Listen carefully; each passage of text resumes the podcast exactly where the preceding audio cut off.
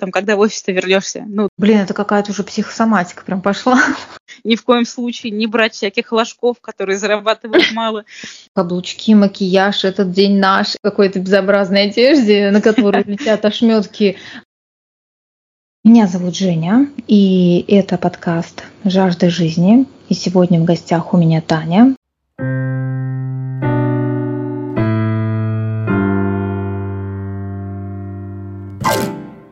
Она стилист, живет в Москве, практикующий стилист. И сегодня мы пообщаемся на тему стиля, как одеваться, как не надо одеваться и так далее.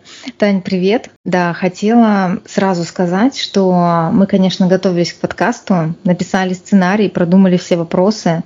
И вообще, когда познакомилась с Таней, я подумала о том, что у тебя была такая работа мечты, на самом деле, да, что ты мама, ты сидишь дома с детьми и можешь, в принципе, работать удаленно, и такая зарплата по московским меркам хорошая. И вопрос, да, почему ты все-таки решила уйти в стилистику, что на тебя повлияло? Ты знаешь, я бы не сказала, что я вот прям взяла и решилась как-то одним днем пойти и поменять работу. Такого не было, и такой задачи у меня вообще не стояло. Это все начиналось из такой мотивации: мне было бы интересно попробовать. А что будет? Что будет, если я пойду и пройду курсы по стилистике? Угу. Я специально нашла, знаешь, такие недорогие, чтобы вот, не жалко было прям деньги потратить. Это был не первый мой опыт, когда я там пыталась что-то делать. Я уже так проходила курсы, например, по веб-дизайну. Когда я оказалась в первом декрете, я еще просматривала различные курсы по SMM. Мне казалось, что вот сижу я дома с ребенком, и что же я буду делать, если меня не возьмут на работу. И тогда нужно срочно искать какой-то удаленный заработок. При этом я не хочу сказать, что мы с мужем там сильно нуждались в деньгах или еще в чем-то. То есть это просто было такое чувство небезопасности, когда как будто бы я не могу сама за себя постоять. Да? А плюс еще ответственность за ребенка, она тоже ложится не только на плечи мужа, но еще и на мои плечи. И все это не то чтобы на меня давило, я не хочу сказать, что это прям тяжело было, угу. Но было ощущение, что какую-то профессию мне надо освоить и найти. Угу. И вот отсюда начались мои поиски. Стилистика, она просто появилась в моей жизни, так вот все время махала мне на протяжении всей жизни, типа, посмотри сюда, тут интересно, тут классно. Но, если честно, мне всегда казалось, что я не та девчонка, которая может стать стилистом. Mm-hmm. Что стилистом становятся другие, там, не знаю, худенькие, красивые, с длинными волосами, с красивыми, не знаю, губами, бровями и прочим. А я была совершенно не такой. И я очень долго боролась с этим синдромом самозванца, и до сих пор продолжаю бороться. Мне все кажется, куда ты полезла? Камон, сейчас все придут нормальные взрослые стилисты и скажут тебе: да что ты делаешь, а? Угу. Нетипичная внешность, да, такая у тебя получается? Да, и так я сейчас еще вообще, получается, 54-го размера. При этом угу. Я себя не ощущаю на этот размер, и люди, когда узнают, что я такого размера, они мне тоже не верят. То есть возле меня бывали случаи, когда какие-то люди там знакомые шутили, типа: ой, эти девчонки стрёмные, которые там типа 52-го, 54-го размера. Я сижу, говорю: так я такого размера. Они говорят: в смысле? Нет, ты не можешь быть такого размера. Просто mm-hmm. потому, что я там одеждой умею, да, скрывать какие-то моменты, да, и немножко корректировать фигуру. Это все случилось буквально за один день, когда у меня уже родился второй ребенок. И я читала книгу художественную. Там была какая-то второстепенная героиня, которая долго решалась уйти ей со своей стабильной классной работы в свободное плавание вместе с подругой, там, открыть дело. И когда она решилась ближе к концу книги, я так за нее обрадовалась, думаю: какая ты молодец. Это знак. Да. И я в этот день я прям сидела и про себя думала: почему мы всегда смотрим на других людей, да, на каких-то персонажей и болеем, чтобы они ушли со своей стабильной работы и попробовали себя в чем-то, что им по душе лежит. Но сами мы очень боимся так поступать. И да, я в этот же день... Да, я хочется ощущать безопасность просто, да, все так. Это действительно было чувство какой-то безопасности, стабильности, постоянства. И на следующий же день я написала начальнику, хотя это было совершенно нестабильное время. Uh-huh. Я написала, что, знаешь, я наверное, немножко обманула ваши ожидания, потому что я просила подождать меня из второго декрета, чтобы ставку не занимали. И в итоге я проработала 4 месяца. Сказала: ребята, извините, всем пока, я я, кажется, больше не хочу, и сердце лежит немножко к другому.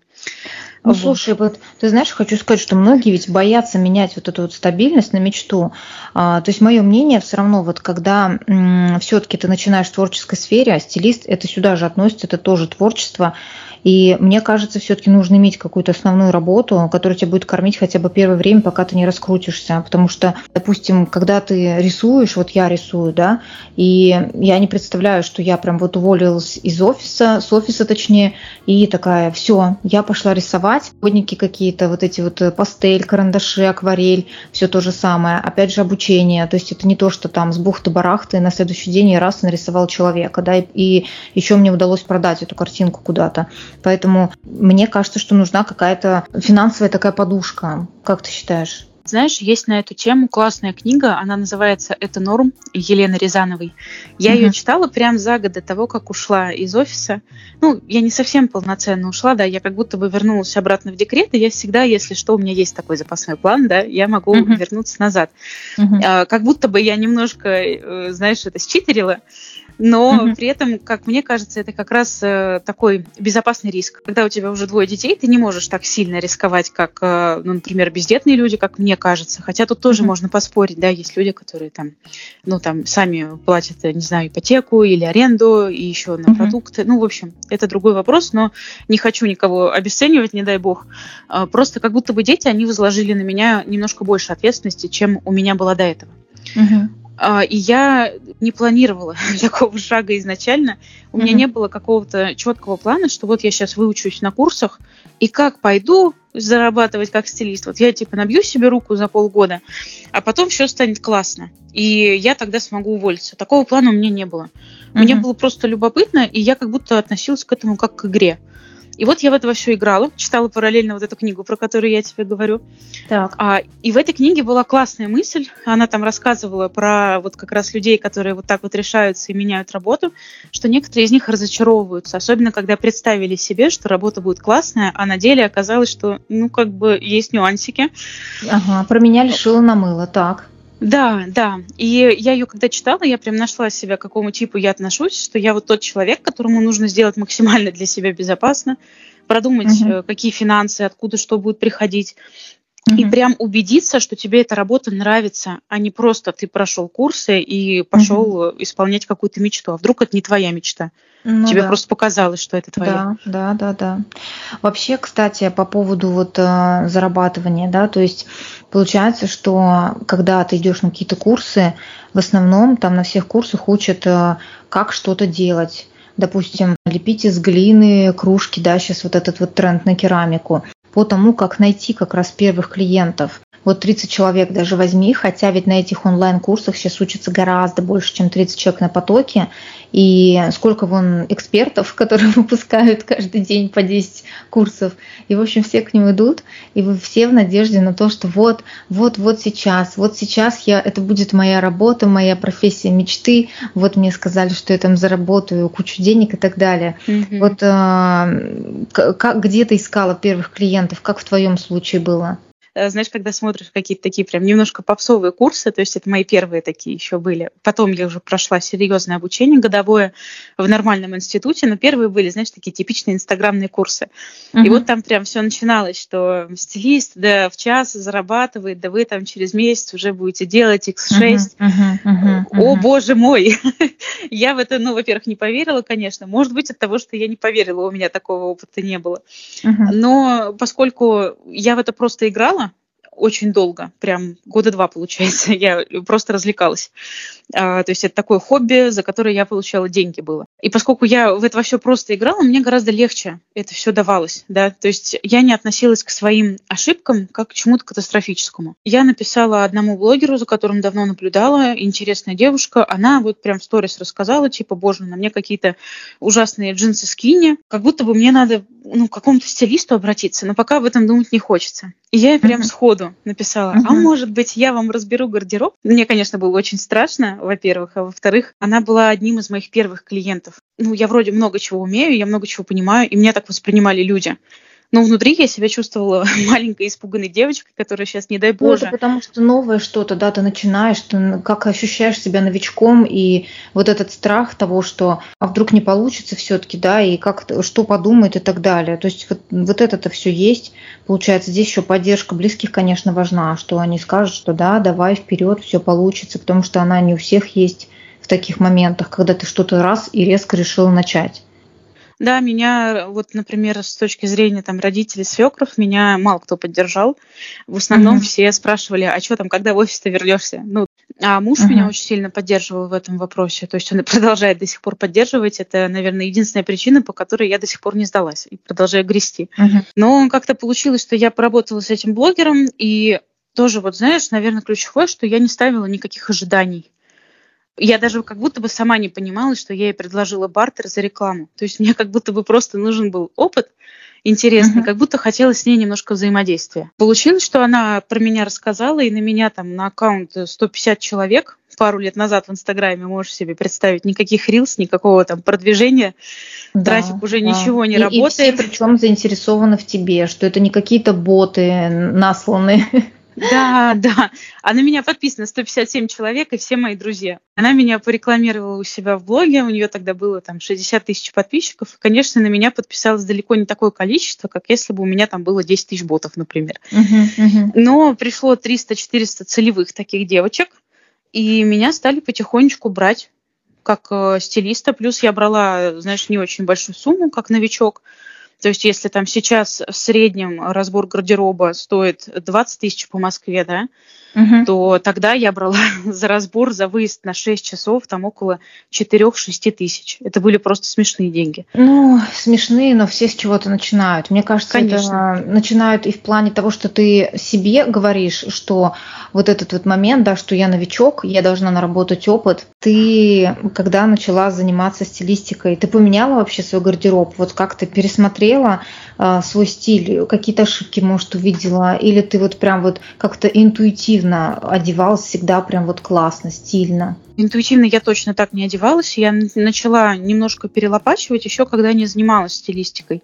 То есть я там читала Рогова, я подписалась на нескольких стилистов, у них там были какие-то, знаешь, разовые недельные марафоны, и вот я их проходила, и вместе с ними все это меняла. Но, конечно, какой-то единой картинки прям сразу классной у меня не получалось. И поэтому еще я долго чувствовала себя самозванцем. Но знаешь, что интересно? Вот я прошла курсы, и в течение 3 месяцев я до неузнаваемости изменила свою квартиру. То есть это вроде бы просто про гардероб, но это вообще ни разу не так. Это хранение вещей или это что такое ты имеешь в виду? Я не могу сказать, что мы там жили в каком-то дизайнерском ремонте, да, то есть такой, знаешь, косметический ремонт 2000-х. Ну, вот я в какой-то момент очнулась и думаю, боже, а мне здесь даже не нравится. И после этого начались, ну, такие, знаешь, сдвиги. Сначала мы поехали в Икею, тогда еще открытую. Да. И я там сразу, прям за раз, наверное, 40 тысяч потратила. Я поменяла шторы, я купила какую-то лампу, я поставила журнальный столик, я избавилась от кучи хлама, расставила там какие-то свечки. Потом я посмотрела, говорю мужу, нет, слушай, у нас балкон очень стрёмный, я хочу его превратить в такой европейский балкончик. Его мы тоже поменяли, потом мы поменяли так все на кухне. И квартира полностью преобразилась. То есть вот этот вот косметический ремонт, он уже не был заметен. Короче, ты начала видеть красоту вокруг, мне кажется. Да. Насмотренность, вот это вот все. Ты начала глубоко так всем этим заниматься, и стилистика вообще во все сферы проникла. Правильно? Да, абсолютно. То есть это цветовые акценты, это интересные фактуры. Здесь все переносится, то же самое на жизнь. То есть вот мы сейчас делаем ремонт уже в своей квартире, и мне кажется, что, в принципе, покупка этой квартиры стала решением, которое вытекло как раз из всего того, что я начала в жизни менять. Цвет очень влияет на нашу кожу, да, то есть я думаю, ты слышала вот эти платочки, там стилисты показывают, как они красиво меняется цвет лица у девушки, если правильно там все приложить. Если, да, девушка, скажем так, колорита, ну, натурального больше, да, такого немножко мягкой контрастности у нее. И если вдруг она себе постелит черное постельное белье, каждый раз, когда она будет просыпаться, у нее будут видны синяки под глазами, она будет выглядеть уставшей. И это сильно влияет на внешность, она всего лишь проснулась. А если эта же девушка положит себе, там, постелит какое-то, ну, такое мягкое, немножко пастельное белье, да, припыленно-розовое или там сероватое, когда она просыпается, она как будто сразу при макияже. Блин, это какая-то уже психосоматика прям пошла. Ну, это не совсем психосоматика, это просто влияние цвета на нашу внешность. Я об этом не задумывалась, но мне тут недавно, я выезжала на съемки контента, и мне тут недавно человечек сказал, типа, Женя, вот он занимается, знаешь, энергией камней, вот это вот все, самоцветы, а камни, они же переливаются, они там, те же кораллы, да, там от розово-красных до там еще каких-то. И, в общем, он мне говорит, а я была в синих таких шортах и в белой такой, я не знаю, как это правильно называется, ну, типа как кофточка с длинным рукавом, в общем. Ну, такая была прохладная, теплая погода. И, в общем, он мне говорит, а ты вот знала, что вот ты вот рождена тогда-то, и типа там у тебя такая стихия, то-то, то-то, то-то, вот знаешь, все вот по знакам зодиака, по всему. И он такой, типа, ты знала, что вот сочетание белого и голубого в твоем именно случае, да, оно гасит твои вот энергии, потому что у тебя там энергия от железа и от земли, что ли, он сказал, вроде идет. И типа вот когда вот такая вот смесь вот этого белого и голубого, энергия гасит. И, короче, ты не пишешь, я раньше об этом никогда не думала. Но вот из-за того, что он мне это сказал, я в последнее время, когда одеваюсь опять в голубые и белые цвета, ну вот мне нравится просто синий, голубой, я когда одеваю на себя все это, я каждый раз задумываюсь, и я как будто специально себя проецирую на какое-то, знаешь, ну такое не то, что плохое настроение, а как это тебе сказать, вот просто на какое-то типа, ну все, сегодня я буду просто какая-то спокойная, без запала, без огонька. Блин, это вообще просто... Я зачем он мне это сказал? Вот вообще, я жила спокойно, там все свои 33 года, и тут мне, блин, сказали вот это. Да, на самом деле цвет, он имеет психологию, то есть даже такая наука есть, психология цвета. То есть когда мы там находимся условно в красной комнате, да, то она на нас будет немножко давить, и хочется быть, ну, чуть агрессивнее как будто бы. Вот то же самое происходит с девушкой, которая надевает красное платье. То есть оно, вот если яркое, такое контрастное, да, платье, да, насыщенное, то оно, конечно, привлекает на себя внимание, и это про страсть, про динамику, про какой-то даже вызов. И может быть такое, да, такая проблема случается, что ты надеваешь на девушку красное платье, а она не готова к этому платью. Вот чисто психологически. Она надевает на нее чересчур много внимания, а она хотела внимания, у нее был такой запрос.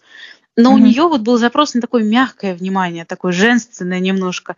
И если вот перепутать этот момент, то здесь вот есть такой нюанс, что можно передавить человека, и она в итоге окажется недовольна. Так, смотри, тогда вот еще такой вопрос, да, что вообще делать человеку, который вообще не может определиться со стилем, то есть нравится там все, или вот, например, в моем случае мне вот вообще нравится, то есть меня кидает как будто, да, у меня вот есть стиль бомжа, как его называют, просто когда я там, не знаю, в кроссовках, в шортах или в чем-то таком полуспортивном, городском, таком удобном, легком, какая-нибудь там, не знаю, лонгслив или какая-нибудь футболочка такая, оверсайз, кепка, распущенные волосы, рюкзак или какой-нибудь шопер, вот что-то такое.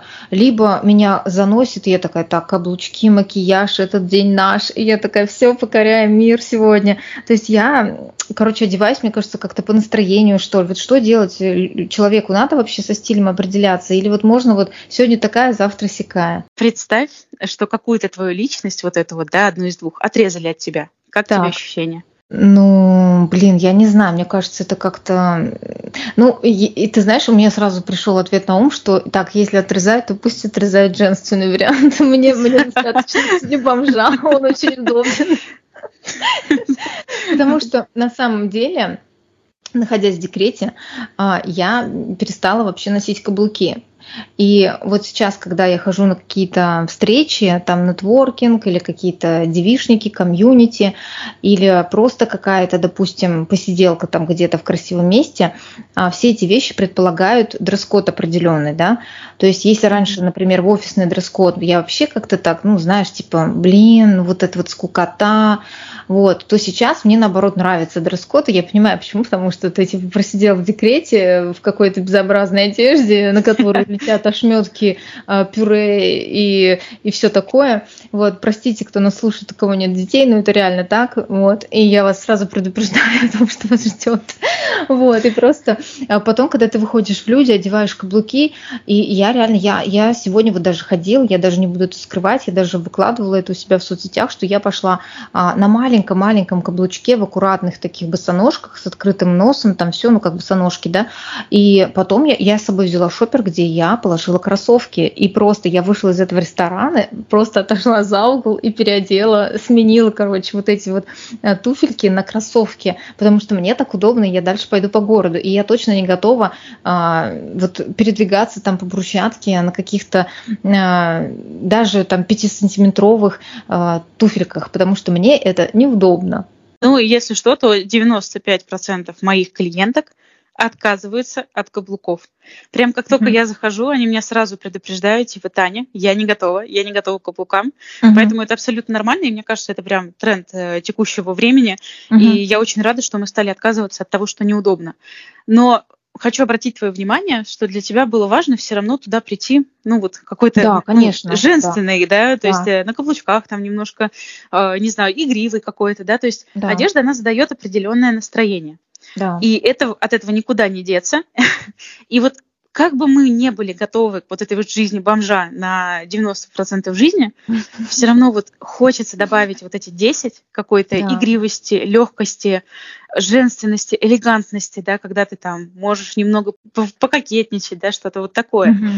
Поэтому я против того, чтобы отрезать какую-то свою субличность, да, которая там хочет одного или хочет второго или даже третьего. Я не встречала, если честно, таких гардеробов, чтобы я вот прям доставала вещи и говорила, слушай, ну, Полин, ну, как бы, камон, слишком много стилей, надо определяться. Такого у нас ни разу не было. Ну, во-первых, потому что стили сами по себе, их, во-первых, огромное количество, у них очень строгие правила. Серьезно, у меня не было по стилистике зачета сложнее, чем по вот этим вот, ну, самим стилям. Все вот эти стили, они довольно редко встречаются у нас в гардеробах. То есть у нас чаще живет тот же самый casual, какой-то спортивный, там немножко классики, да, той самой, ну, вот вообще называют классику. Да, и немножко праздничного, да, и он там вот этот праздничный, он кочует из нескольких стилей женственных. Там есть и шик, и там, не знаю, мы можем из этого сделать спорт-шик, например. Но по большому счету у нас в гардеробах у всех плюс-минус очень похожие вещи. Слушай, вот такой вопрос тоже от подписчиков пришел, да, по поводу вот как раз женственности. Вот сейчас реально такая мода у нас, как мне написали, да, в мире унификации и отказа от гендеров. То есть это реально так. Я вижу, что в последнее время девушки любят брючные костюмы, и причем брючные не в плане, знаешь, вот прям, которые по фигуре сидят, как раньше было, а вот именно такой оверсайз или там пиджак с мужского плеча, или, например, мальчики, которые идут по улице летящей походкой, вот такие вот, короче, и вот как это вообще, ну вот женственность, она вообще как будто исчезает, что ли, или мне так кажется, потому что реально я вижу прям очень много оверсайза сейчас на девушках, и причем, если мы говорим про там 30+ возраст, если мы говорим про меньший возраст, допустим, там подростки, да, 17 лет, вот такие вот, то они тоже ходят сейчас в такой, знаешь, ну, типа Виктор Цой в таких огромных штанах, огромных кожаных каких-то куртках, ну-то, короче, огромном, где я даже не понимаю, какого вообще размера на самом деле человек. Знаешь, тут тоже нет однозначного ответа. Вот именно, знаешь, я бы сказала, среди моих коллег-стилистов. Одни тебе скажут, да, нужно делать вот так, другие тебе скажут, нужно делать вот так. А меня что отличает? Я немножко лукавлю, когда я говорю, что я просто стилист, потому что я не совсем просто стилист. Я сейчас даже прохожу обучение на лайф-коуча. Это человек, который помогает сбалансировать немножко все сферы жизни, но так, чтобы ты при этом добивалась поставленных собой целей. То есть вот приходит человек, говорит, блин, я хочу зарабатывать 500 тысяч. И ты разбираешься, так, погоди, давай с тобой выясним, а как ты заработаешь эти 500 тысяч, а для чего они тебе, а что там еще за этим стоит, как ты думаешь, ну как бы, какие еще потребности твои закроются. Ты задаешь все эти вопросы, и человек в итоге приходит к какому-то, ну, важному для себя ответу. что там 500 тысяч тебе нужны были для того, чтобы ты там, не знаю, с детьми больше времени проводила, например. Uh-huh. А то ты сейчас много работаешь и не успеваешь. И ты вот начинаешь такие вот моменты видеть. А лайф-коуч – это человек, который видит твою жизнь в контексте, ну, наверное, всех сфер. То есть мы uh-huh. следим за тем, чтобы у человека не случилось выгорание, да, потому uh-huh. что часто бывает такое, что мы ударяемся слишком в заработок, и у меня такое тоже было, и в итоге выходим абсолютно как спичка, да, такой uh-huh. перегоревший. Uh-huh. Вот, почему я тебе про это все рассказываю, потому что в работе с клиентами я увидела очень большой отклик, когда с тобой разговаривают именно с точки зрения психологии. Uh-huh. Я ни в коем случае не психолог, я не копаюсь там ни у кого в травмах, в душах, мы не лезем в прошлое. Но для меня важно понять, что вообще человеком движет, для чего ему это, что mm-hmm. ему это даст. И вот пока мы вот это все раскладываем, да, на первых встречах, я хотя бы понимаю, про что этот человек и чего он хочет. Этой серии, наверное, кто-то приходит с таким каким-нибудь стандартным запросом, типа там, мне нужно составить там капсулу, да, грубо говоря, на лето, на осень. А вот когда ты про психологию сейчас говоришь, это, наверное, когда у человека что-то там, может быть, в жизни произошло, и он пришел такой, мне нужно срочно сменить стиль.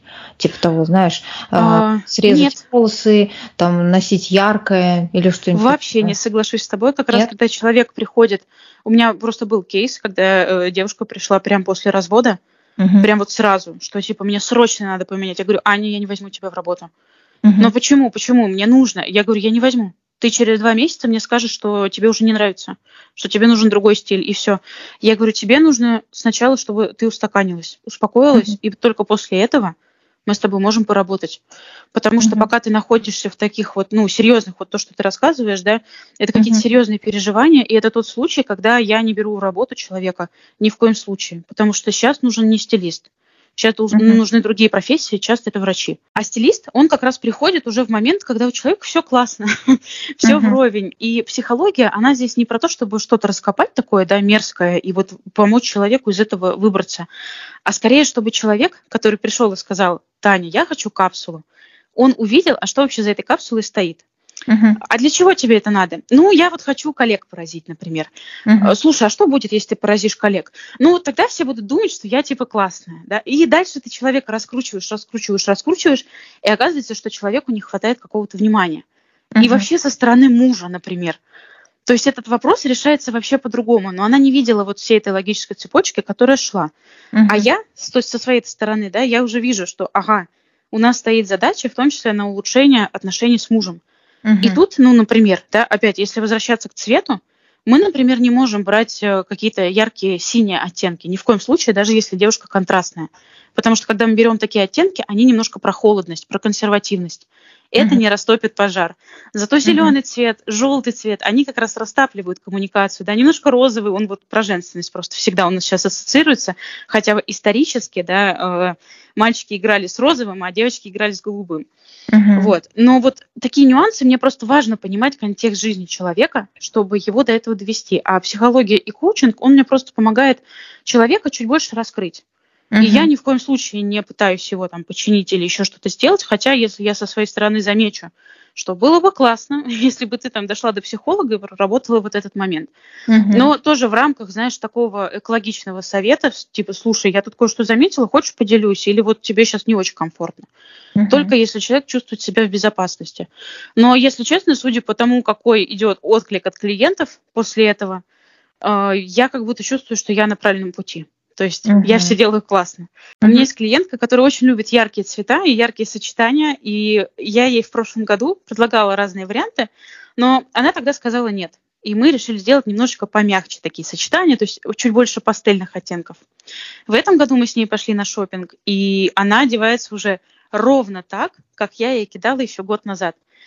И вот она недавно пролистывала фотографии, посмотрела на них и сказала, Таня, а как так вышло, что ты мне год назад это кидала? А я как будто к этому не была готова. Вот это к вопросу о навязывании, да, что я могу сказать все, что угодно, но пока человек сам не дойдет до этого, ничего не случится, никак не получится, к сожалению, как бы я ни пыталась человека переубедить. Так работает коучинг. Пока у него там не поменяются немножко взгляды на мир, мы не в силах изменить. Поэтому вот совет, да, не отрезать какую-то не свою женственную часть, не свою мужскую часть. У нас есть и то, и другое. и не хочется уходить в какой-то конкретный гендер. Если сейчас тянет на какие-то костюмы оверсайз, значит, надо идти туда. Зачем-то это надо вашей голове, вашему мозгу. Вы это получаете, и дальше уже, это может поменяться. Мы все пляшем то в одну, то в другую сторону. Так, а смотри, ты вот работаешь с разными бюджетами, то есть, допустим, листы, которые говорят, что я там работаю только там, когда у клиента есть 500 тысяч, и за меньше не пойду, грубо говоря, на шопинг, да, то есть я люблю шопиться только там Bottega Veneta, вот это все, как вот выглядеть дорого при небольшом бюджете, то есть ты берешь небольшие бюджеты в работу. Это, во-первых, выбирать натуральные оттенки тканей, то есть там какие-то оливковые цвета, да, вот немножко, знаешь, с таким сложным названием, да, там припылённо-розовый, то есть вот что-то, что вот не звучит как просто розовый и не звучит как просто зеленый. Такие натуральные оттенки, они действительно делают образ побогаче. И стараться выбирать более не хлипкие такие ткани, то есть чуть плотные, чтобы они не выглядели, как говорит наш любимый Рогов, как ссаная тряпка. Да. В этом случае... Простите, это уже не ссаная тряпка. Да. И, конечно, тут еще такой момент, о котором многие забывают, но он реально важный. Нужно очень хорошо поработать со своим макияжем и укладкой. Прям вот не поленитесь, девчонки, пойдите и научитесь этому. Наймите профессионала, который вас этому научит. Вы это повторите раза 3-4, и вы будете просто как королева в самом простом платье. Реально. Да. Это очень влияет на наш внешний вид. У меня, наверное, самая большая сумма за шопинг, которая уходила, это была 150 тысяч. Из смешного я прямо накануне своего там шопинга с клиенткой, которая сказала, у меня бюджет 50 тысяч, я смотрела вебинар на тему шопинга, шопинг-сопровождения, и там наш лектор сказала, что, девочки, никогда не берите в работу клиентов, которые не готовы потратить 250 тысяч. И я на следующий день я с этого начала сторис, что ребята отменили сегодняшний шопинг, потому что мне сказали ни в коем случае не брать всяких ложков, которые зарабатывают мало. То есть мы пошутили, посмеялись, потому что на самом деле я до сих пор работаю в том числе с бюджета там, от 30 тысяч. И то этих 30 тысяч может не быть сейчас, да, то есть, например, я приезжаю на разбор, а человек говорит, я готова потратить на какое-то небольшое обновление 10 тысяч, но разбор не шопинг, поэтому мы можем себе такое позволить. А вот в шопинг идти меньше, чем 30 тысяч, уже будет трудновато. Моя самая комфортная сумма для работы – это 100 тысяч. А вот ты закупаешься, как это вообще происходит? То есть ты закупаешься, вы закупаетесь, точнее, с клиентом в онлайн-магазин какие-то рассматриваете, или вы прям идете в какой-нибудь там шоурум, вместе выбираете одежду? Как это вообще происходит? По-разному, зависит от клиента и его пожеланий. Например, ко мне могла прийти девушка такого же размера, как я, которая сказала, я не хочу идти ни в каким магазинам. И тогда мы придумали с ней такую тему, что я заказывала с Wildberries вещи, конкретные под нее. Она сама их оплачивала, сама их выкупала, сама приносила эту коробку домой. И пока мы с ней разбирали гардероб, мы в том числе примеряли эти вещи с Wildberries и в итоге собрали ей классную капсулу, да, из того, что накупили. Это вышло, во-первых, бюджетно, во-вторых, на диване, считай, магазин. Но так я работаю сейчас пореже, мне гораздо интереснее самой выбираться на шопинг. Например, у меня там девочка из Петербурга, да, и у нее 60-й размер одежды. И мы с ней прям можем накупить классную, очень крутую капсулу с Wildberries 1000 на 40-50. Она будет ее носить, и ей там будут делать комплименты, засыпать ее, боже, как ты стильно одета, как ты круто все просочетала. А это всего лишь вещи с Wildberries. То есть онлайн тоже работаешь, правильно? То есть это только конечно, Петербург. Конечно. То есть, допустим, разобрать гардероб там, это как-то по видео происходит? Да. И прям по видео все. По видео мне показывают. У меня, кстати, из Питера тоже был парень, мы с ним как-то разбирали гардероб, а он такой, знаешь, фанат прям, Рогова, там, всяких других стилистов, он много сам смотрит. Мне кажется, все фанаты Рогова, я сама фанат Рогова. Я смотрю его ролики, его озвучку, вообще его, я не знаю, у него такая харизма, а его мама, это просто, я не знаю, никогда вместе, это просто и смешно, и реально, и мило очень, я не знаю, мне очень он нравится, классный прям. Да, он прям вдохновляющий такой пример. И вот мы с этим парнем разбирали гардероб, и мне казалось, боже, что я могу дать человеку, который и так смотрит Рогова? Так вот, можешь себе представить, что мы за вот эти 4-5 часов онлайн собрали с ним 100 новых образов из его одежды. Господи, 100 новых образов? Да, и они как бы разные все. Мы это все отфоткали, и это все настолько интересно. Я до сих пор не выложила этот кейс, потому что мне просто, знаешь, я его берегу, я на него любуюсь, но там надо прям разобрать фотографии. Смотри, мы сейчас с тобой как раз будем закругляться. Ты мне вот скажи, где ты вообще больше всего сидишь. Я бы сама пошла и посмотрела на образы и на парня, который готов 4 часа там одеваться, все это вот примеряться. Больше всего выкладываю в Инстаграме, извините, в запрещенной соцсети, но тем не менее в Телеграм я все это тоже дублирую, потому что понимаю, что часть подписчиков, они ушли в Телеграм, и там и остались, и никуда не вернулись. Вот, поэтому лучше, конечно, в запрещенную соцсеть. По себе скажу так, что если вообще в целом все это вот сейчас все, что мы обсудили, я скажу так, что когда я уверена в том, что я классно выгляжу, да, вот я оделась, я подобрала какой-то образ, и мне он нравится, то есть я как-то вот скомпоновала все так это. Я могу быть и в стиле бомжа, но при этом я могу быть прям супер уверенной в себе, что я просто иду, и я, короче, офигенная. Да, это так и работает. Это вот реально, и ты можешь реально вот, если поставить там двух девушек, одна будет одета там в суперплатье женственное и так далее, а другая там, может быть, действительно там в шортах и футболке, но при этом одна излучает уверенность, а вторая как-то закомплексована, не уверена в себе, в итоге вот эта энергетика, она будет видна прям все равно. Это вот прям рядом считывается. Это вот, ты можешь одеться, короче, в бренды во все, но при этом, если ты там не уверен или как-то закомплексован, это, мне кажется, прям вот, сразу считывается, что как-то не очень это все смотрится, как будто бы. Да, у меня вот даже одна из клиенток прям буквально пару дней назад писала, говорит: Таня, вот у меня запрос был на то, чтобы на меня стали обращать больше внимания, то есть чтобы мужчины на меня смотрели. И сейчас, говорит, я просто как в малиннике каком-то, как в цветнике, от меня просто не отлипают, я комплиментами завалена. Но это все благодаря одежде, которую мы подобрали. Я ей отвечаю, что: а ты уверена, что это все одежда?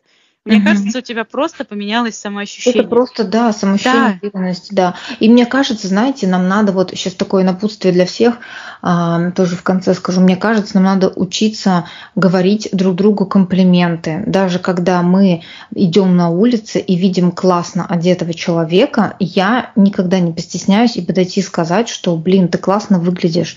То есть вот, недавно, как бы это смешно не звучало, я пошла выбрасывать мусор, встретила, короче, около мусорки, девушку, она стояла в такой какой-то кофточке с перышками совсем, то есть она, видно, куда-то собралась. Мы пересеклись с ней около мусорки, и я ей сказала о том, что, вы классно выглядите, вообще потрясающе. Просто вот она была реально вот какая-то у нее вроде бы укладка-не-укладка, да, то есть не было такого, что она прям какая-то расфуфыренная, но она прям все так красиво подобрала, и ей это так шло. Она такая: да, спасибо, а это вот, кстати, вот вещичка-то 2500 с Wildberries. Я говорю: да ладно, а стоит реально как за, не знаю, за 25 не с Wildberries. То есть это вот, видишь, когда человек идет, когда он реально подает, несет себя, так скажем, да, то это реально прям, это к вопросу о том, что это делает образ дороже. Это правда. Наша улыбка на миллион гораздо важнее, чем любая брендовая сумка. Короче, надо делать комплименты. Вот прям не стесняйтесь, подходите, делитесь этой позитивной энергией. Это реально, вот сегодня вы сделаете, а завтра вам. Это правда так работает. Ой, а я еще как будущий коуч тоже хочу дать совет. Да. Нам дали классную рекомендацию на обучение, которое я прохожу, стараться хотя бы несколько раз в день вставать в комнате в центр свободного пространства. Да. То есть у нас там все мебелью заставлено, да, там или еще чем-то, а вот мы прям занимаем центр и стоим там какое-то время. И это помогает тоже почувствовать уверенность в себе и понять, насколько вообще часто мы немножко зажимаемся. И становимся ближе к стене, как будто хотим немножко скрыться с глаз. А нужно как раз взращивать в себе. То есть это не только делать комплименты другим, но еще и себе делать комплимент в зеркало. Говорить: блин, какая я классная. В какой-то момент ты реально начинаешь в это верить. Кстати, про стоять в центре никогда не слышала. Слышала только вот про то, что да, смотреть в зеркало, улыбаться и говорить: я такая самая красивая, самая классная, я принцесса, тра-та-та. Да, такое я слышала. Но, кстати, я не знаю, я вот это вот честно забываю практиковать, чтобы там встать и сказать, что типа: вау, я такая крутая, господи. Я думаю, это как с витамином D для детей, да? Мы все делаем вид, что мы даем их каждый день, на самом деле. Да, ну так, да, иногда я пропускаю. Я тоже. Вот. Ладно, давай тогда закругляться. Тань, спасибо тебе большое за беседу. Вот, я в описании оставлю ссылки на тебя. Спасибо. Да, обязательно пишу наш подкаст.